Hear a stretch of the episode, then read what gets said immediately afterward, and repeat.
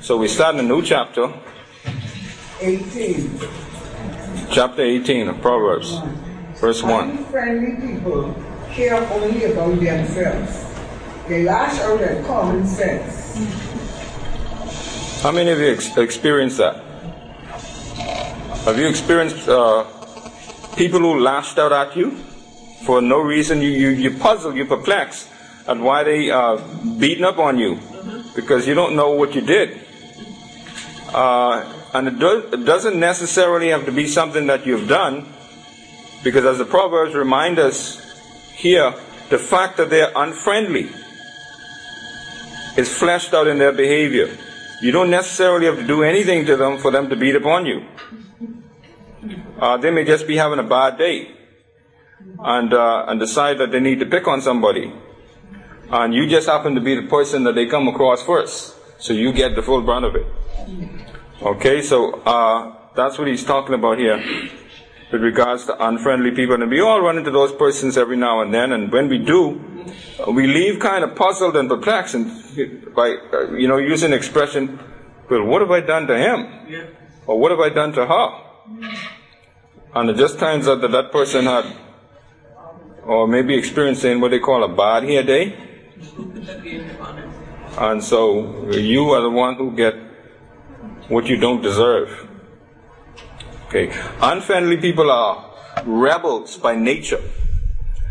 Uh, and their, their self assertion flies in the face of sound wisdom, uh, which causes them to want to have their own way, even if it conflicts with tried and tested knowledge or approved methods. It doesn't matter to them. Okay? Even if they know that what they're saying is absolutely wrong and other people have proved them wrong, other methods have proved them wrong, it doesn't matter. Okay? They're gonna have their own way. Anyway, because they have a character of being rebels, or what we call rebelistic. Okay? So try to avoid unfriendly people. Because they only care about themselves.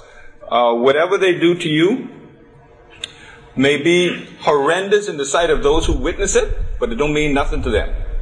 Okay, it's just another day, another victim. Okay, so if you ever experience that, the wisdom of God's word has given you the knowledge to understand why. So you don't necessarily say, why me? You understand that, that per- who that person is. He's an unfriendly person. So what this proverb is telling us is that you, you, you can now understand the characteristic of people or the character of people and their, their, the way they behave. And that's good to know. Verse 2. A fool takes no pleasure in understanding, but only in expressing his opinion. Ever run into anybody like that? Hmm. You run into a person who all they want to share is their own opinion. They don't want to listen to anything you have to say. Okay, they just run on and on and on and on. And it's all about them. All about their, their opinion is all that matters. And so these are people who are foolish. They refuse to listen to people with understanding. Doesn't matter how wise you are. Doesn't matter how many people come up and talk about how your advice has helped them so much and the person hear it. Doesn't matter to them. Don't matter at all. They will refuse to listen. They don't hear, they don't want to hear you. All they're interested in is expressing or displaying what is on their hearts. Well, you could call that person selfish too, because they don't care about nobody else but themselves. Uh, verse 3. When the wicked cometh, then cometh also contempt, reproach. In other words, outward shame and criticism come on the heels of inward wickedness and immorality. If you get a person who's wicked on the inside and have all kind of immoral thoughts and desires on the inside, the outcome will always be shame and criticism. They're going to trip themselves up, is what he's saying. And so doing wrong leads to disgrace. And scandalous behavior always brings contempt. Always, without fail. It's a no-brainer. It's like the one foot following the other. It, it will indeed happen when a person has uh, scandalous behavior and contempt in their hearts. Verse 4 The words of a man's mouth are deep waters. The fountain of wisdom is a bubbling brook. So, generally speaking, the words of a person's mouth is what gives them away. A person may look pleasant, they may look kind, but you find out who that person is and what they're like as soon as they open their mouth. Instead, they're like deep waters, hiding their true thoughts and motives. You won't know what happens until they open their mouth. And that is so true of all of us. You know, I went to, I was invited to Green Turtle Cay some years ago, to minister and it was my first time there. And, uh, the person who invited me, the leading elder of the church invited me and, uh, someone had told him about me, so he invited me down and he had never heard me speak before or anything like that. And so when he saw me, he had a, had a uh, an impression. You know, you see somebody, you get an impression. And uh, one time we went out to dinner, and he uh, we were having dinner, and he said, "Boy, you know, I got to confess." He says, "When I saw you, I I had the wrong impression of you, and I didn't. It, you know, all of that just blew away as soon as you open your mouth to, to, to share God's word. And people do that a lot. They do that a lot. You know, we, we judge a book by its cover. And this is what the psalmist is saying here. On the other hand, the fountain of wisdom is like a gushing, flowing brook. In other words, the words, the message of wisdom is always clear and always obvious. Put another way, the words of wise people are a deep pool, flowing, a flowing stream. It's like a fountain of life. Ever hear a person uh, con- uh, give you advice or counsel you, and uh, and you are so impacted by it. That's what he's talking about here. But on the other hand, the person who is out of character are the opposite. The wise person, they're, they're, they're deep instead of shallow. Every a person say something to you and then you look, walk away and say, boy, that's deep. Well, that's what he's talking about here. The person of wisdom, they are, they are, the wisdom that they give is very clear and is very obvious where it's coming from. It's coming from beyond that person. It's coming from God. It's coming from God's word because they've spent time with God. And so they are deep instead of shallow. They are, they are, they are, they are flowing instead of brackish. And they are refreshing instead of dull run into a person sometimes and they speak to you or they give you some advice and you walk away and say, Boy, that was refreshing. That's the kind of person he's talking about here. Verse 5. It is not right to favor the guilty and prevent the innocent from receiving justice. Now, this happens a lot in our day, doesn't it? There are people who always favor the guilty because of relations or because of bribes. Okay, they know the person guilty. But because the person have been good to them or paid them under the table or given them a bribe, then they let the person get away with whatever they feel like doing to get away with. And so the, the, the writer of Proverbs is cautioning us uh, with regards to that. Sometimes people are so overwhelmed by how others treat them that they overlook their faults. They deny that this person is a, does bad things simply because of how the person treats them or what they get from them. And so it's, it's this kind of person he's talking about here. The reversing of, of, of moral judgments is condemned by God. Showing favoritism to the wicked is the same thing as condoning wickedness. If you show favoritism to wicked people, in other words, you're just as bad as them. That's what he's saying. You're not only condoning it, but you're placing yourself in that in, in their category, or you're putting yourself in the same boat as them. To deny the innocent justice is what has been described as putting truth on the gallows and wrong on the throne. We know what the gallows is, right? Gotta know, everybody's calling for it. Okay, well, that's what he's talking about. Uh, to deny the innocent justice, the justice that they deserve, is like putting truth on death row and putting wickedness or wrongdoing on the throne of good. Verse 6. The fool's lips bring you strife, and his mouth invites a beating. We could use that today, don't we? He's talking about a big mouth person or a loud person. We don't call him loud, we call him big mouth, right? When a person loud, boy, that person get a big mouth? That's what he's talking about. A big mouth person is constantly trying to pick fights or start trouble. That's all they do. While a drunkard stands out uh, in this with this kind of behavior, all who is successful, all he is successful at is getting himself in trouble. Normally, a drunken person is would fall into this category of being a, a big mouth person because normally drunken people are loud, right? You ever you ever saw any drunken person who was soft or didn't shout and carry on and make a lot, lot of noise? I was on uh, driving on was Blue Road just before you get to Government House, um, and there was this there's this bar on the side of the road. It caught my attention because the name of the bar is Drunk Again Bar and Grill. Now, why would a person name a place like that?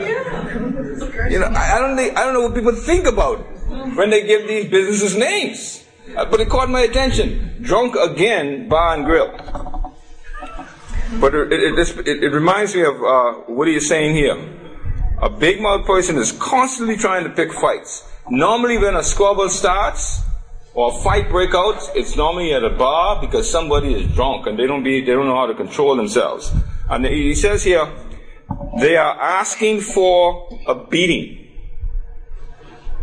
In other words, the only thing a drunken person is successful at is getting himself into trouble, getting a black eye, getting bruises and cuts from getting beat up.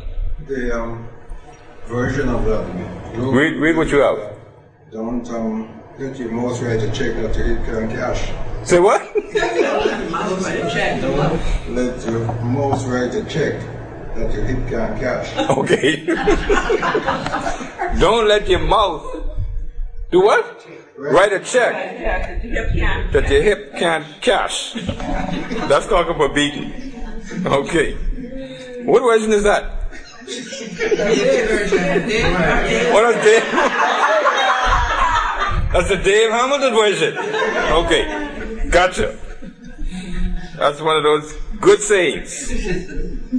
You can't you can't miss not understanding that one. Okay, verse seven. The fool's mouth is his undoing, and his lips are a snare to his soul. Okay, so reckless and foul language, bad speech of a fool brings about his ultimate ruin.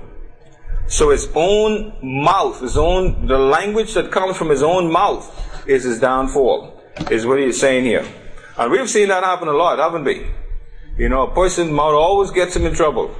Like, but, uh, but Dave said, you know, don't let your mouth cause you to write a check that your hip can't cash. Verse 8. The words of a talebearer are stones, and they go down into the innermost parts of the belly.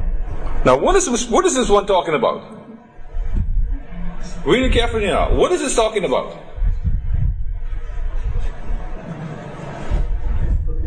Huh? No, not here. Gossip. Gossip. This is talking about gossip. Yeah, a whisperer is a gossiper. That's what a whisperer is. Um. To get on the phone, child, child, let me tell you. Let me tell you what it is. That's whispering, right? Gossip is so tasty. How love to swallow it. Exactly. That's right. A gossiper's words are like delicious morsels. Juicy. In fact, in fact, some people use those words. Child, I got one juicy one for you today. Let me tell you what I heard last night. And then nobody told them that, you know. They were catching, what do you call? Catching gaps in. Listening to somebody else's conversation. It was not intended for them. But they took it. And so gospel's words are like delicious morsels. That's what your version says. Right, delicious morsels. Uh, they are enthusiastically devoured by those who hear them. It's almost as if those who listen respond by saying, Yum, yum, I like that, tell me some more. Tastes good. So here's an application then for verse 8. Because we all will encounter this, and we have. And we'll continue to do so as long as we are above ground and breathing in this world, because this world is really wicked. You have a lot of wicked people in this world, and it's it's impossible for us to go anywhere without encountering wicked people and gossip. So here's what uh, the application is for verse 8. It's hard not to listen to rumors and gossip. It's as hard to not to listen to rumors and gossip as it is turning down a delicious dessert. Anybody have a problem turning down a delicious dessert? It's hard, right? If someone offers you something that you know you're not supposed to eat, and what your response is, boy, you know, I'm supposed to eat this, but I guess it'll be okay this one time. You know? Or like a person who eat what they know they're not supposed to eat and then they drink a diet soda as if the diet soda is supposed to reverse all the bad stuff that the bad, the, the bad meal is supposed You know, I often laugh when people do that. You know, they get this, this, this, this food that they know they're not supposed to eat. And they say, oh, I'll have a diet soda with that. Okay. Just taking one bite just taking one bite of either one creates a taste for more. Romans can Rumors can be resisted in the same way that we resist not eating what we know we're not supposed to eat. Don't open the package. You know, a person know they're not supposed to eat candy. Well, the only way to resist that is not to open the box. But by nibbling on the first bite of gossip, you'll be tempted to take a second bite and a third bite and more and more and more. And that's what gossip is. Uh, you hear what someone has to say, and that person becomes uh, a favorite for you. Whenever you see that person, child, you get anything from me today? What you hear last night? And so you continue become addicted to it. Verse 9. He also is slack in his work, brother, to him who destroys. Okay, a lazy person is as bad as someone who destroys whatever they put their hands on, whatever they come in contact with. And so a lazy person is uh, a destroyer. A lazy person and a destroyer have the same thing in common. Both of them cause a lot of chaos and a lot of damage. So they could be put in the same category. It's common knowledge today that many deadly accidents in cars, airplanes, and buildings and the like are caused by poor workmanship.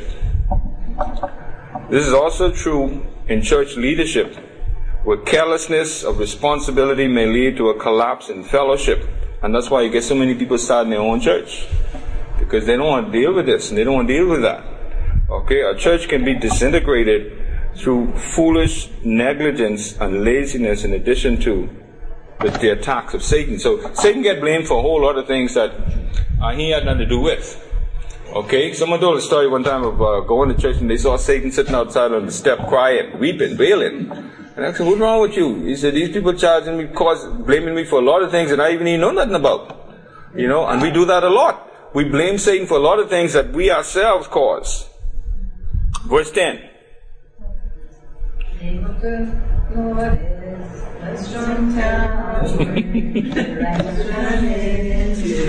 we know where the words of that song came from, right? Okay, we sing it all the time. Okay, that's where it came from. The name of the Lord is a fortress. Uh, go out to you go out to Fort Charlotte or Fort Montague and look at the size of those walls. See the size of those walls? See how thick they are? Well, they were designed that way. So when they fired those, when the, when the pirates came in and they fired those huge cannonballs, they could not penetrate those walls.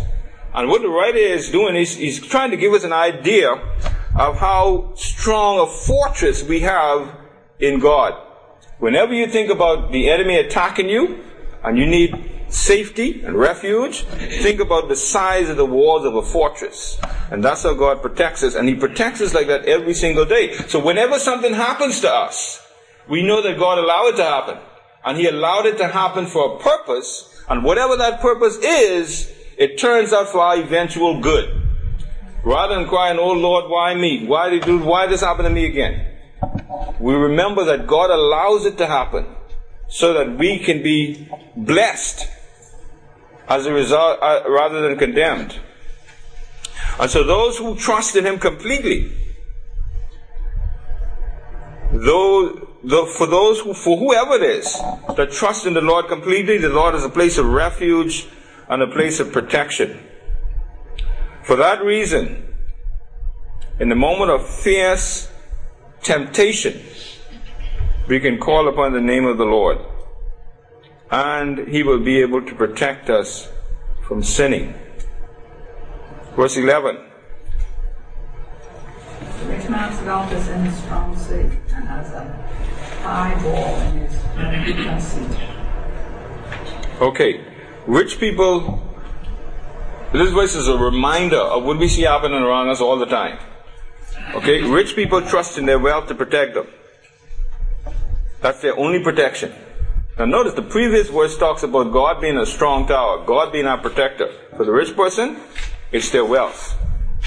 In their imagination, they think of it like a, they think of their wealth as a high wall or a fortress of security keeping them from all kinds of danger. But when they need, when they need that protection or that safety the most, it fails them. Their riches and their wealth fail them. And we've seen this happen with Wall Street crashes. People put all their confidence in their wealth. And the, the, the stocks on Wall Street crash, and it does nothing for them. So while verse 10 is an absolute fact, verse 11 is nothing but fiction. You see that? See verse 10? Fortress. Verse 10 is a fact. God is a strong tower. Verse 11 is fiction. Your money won't protect you, your wealth won't protect you. The righteous person of verse 10 trusts in fact. The rich person of verse 11 trusts in fiction. Also, rich people are sadly mistaken by imagining that their wealth is their strongest defense. Because there are, there are too many ways for it to lose its power. A lot of ways. You can't count the number of ways that money can lose its power to provide absolute safety. The government could stop backing what they guarantee. Thieves could steal it. Inflation could rob us of it. Or rob us of the value of it. On the other hand, because God never loses his power, he is always dependable. That's what this strong fortress, this strong tower is all about. And so the question is, where do you look for security and safety? Onshore wealth or a God who is always faithful? Where do you look? The God is always faithful, right? We've experienced His faithfulness over and over and over again. But we have many, many examples, including our own, of how wealth has failed us. You trust in money, it'll always fail you, always let you down. Amen? Okay, we gotta stop there because our time is gone.